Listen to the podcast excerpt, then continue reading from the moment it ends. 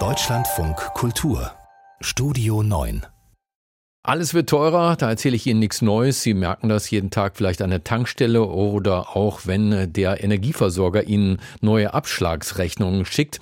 Ähm, jetzt haben wir allerdings auch gelesen, nicht nur die Energie wird teurer, sondern auch das Bier. Redakteur im Studio heute Morgen ist Axel Fleming. Axel, die Produktionskosten würden die Brauer zwingen, ihr Bier noch teurer zu verkaufen, aber so ganz so einfach ist das gar nicht, ne? Nein, natürlich nicht, denn äh, das muss ja auch gekauft werden tatsächlich. Also Preiserhöhungen könnten den Herstellern bald selbst gefährlich werden. Die sind eigentlich der Meinung, Bier ist in Deutschland zu billig. Vor allem seit der Corona-Krise und Ukraine-Krieg sind die Kosten für sie gestiegen.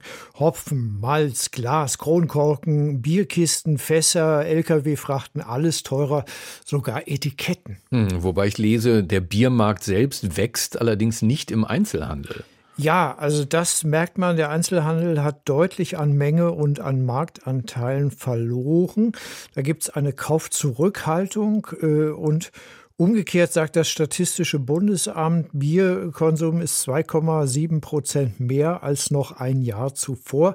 Dieses Plus, das hat aber mit der abflauenden Corona-Pandemie zu tun, nämlich die Rückkehr der lange geschlossenen Gastronomie und auch Feiern, die wieder mehr stattfinden. Und eine demografische Entwicklung ist zu verzeichnen beim Bier. Ich lese, Biertrinker werden immer älter. Jetzt könnte ich daraus schließen, aha, Bier trinken ist gesund. Wäre aber ein Fehlschluss, oder? Ja, also der Markt verliert vor allem junge Konsumenten. Die Stammverwender werden immer älter, heißt es. Äh, einen Ausweg äh, probieren die Brauer nämlich mit alkoholfreien Getränken.